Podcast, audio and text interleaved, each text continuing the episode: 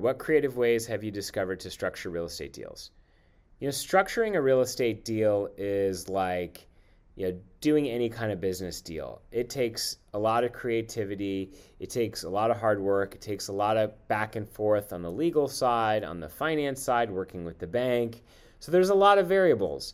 And every asset class, meaning whether you're doing office, you're doing residential, you're doing uh, industrial, each of them have their own kind of nuances when it comes to deal structure and what investors like to see and what the bank wants to see.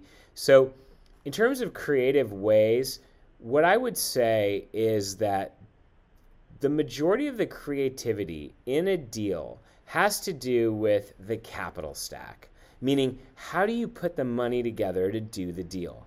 And that is where, honestly, you have the most creativity and flexibility because you can do anything you want as long as you come up with the money, right?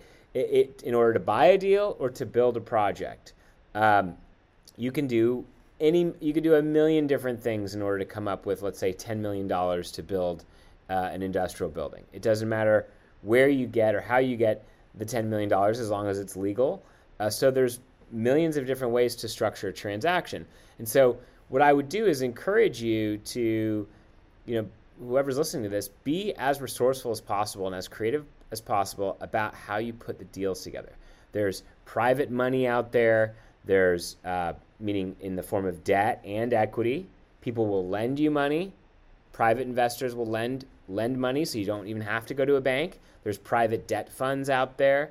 There's um, investors of all kinds, institutional equity investors, friends and family equity investors, crowdfunding.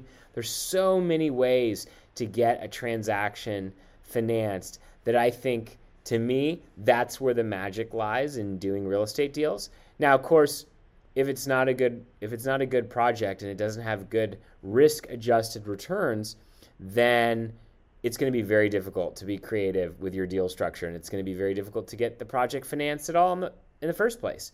But if it's a very good deal and you have control of it, very important, meaning you have it actually under contract, then there's lots and lots of different ways that you can get something financed, and it's really only limited by your imagination. This content was created by commercialrealestate.com. Access our community, investment databases, training, and live events by visiting www.commercialrealestate.com.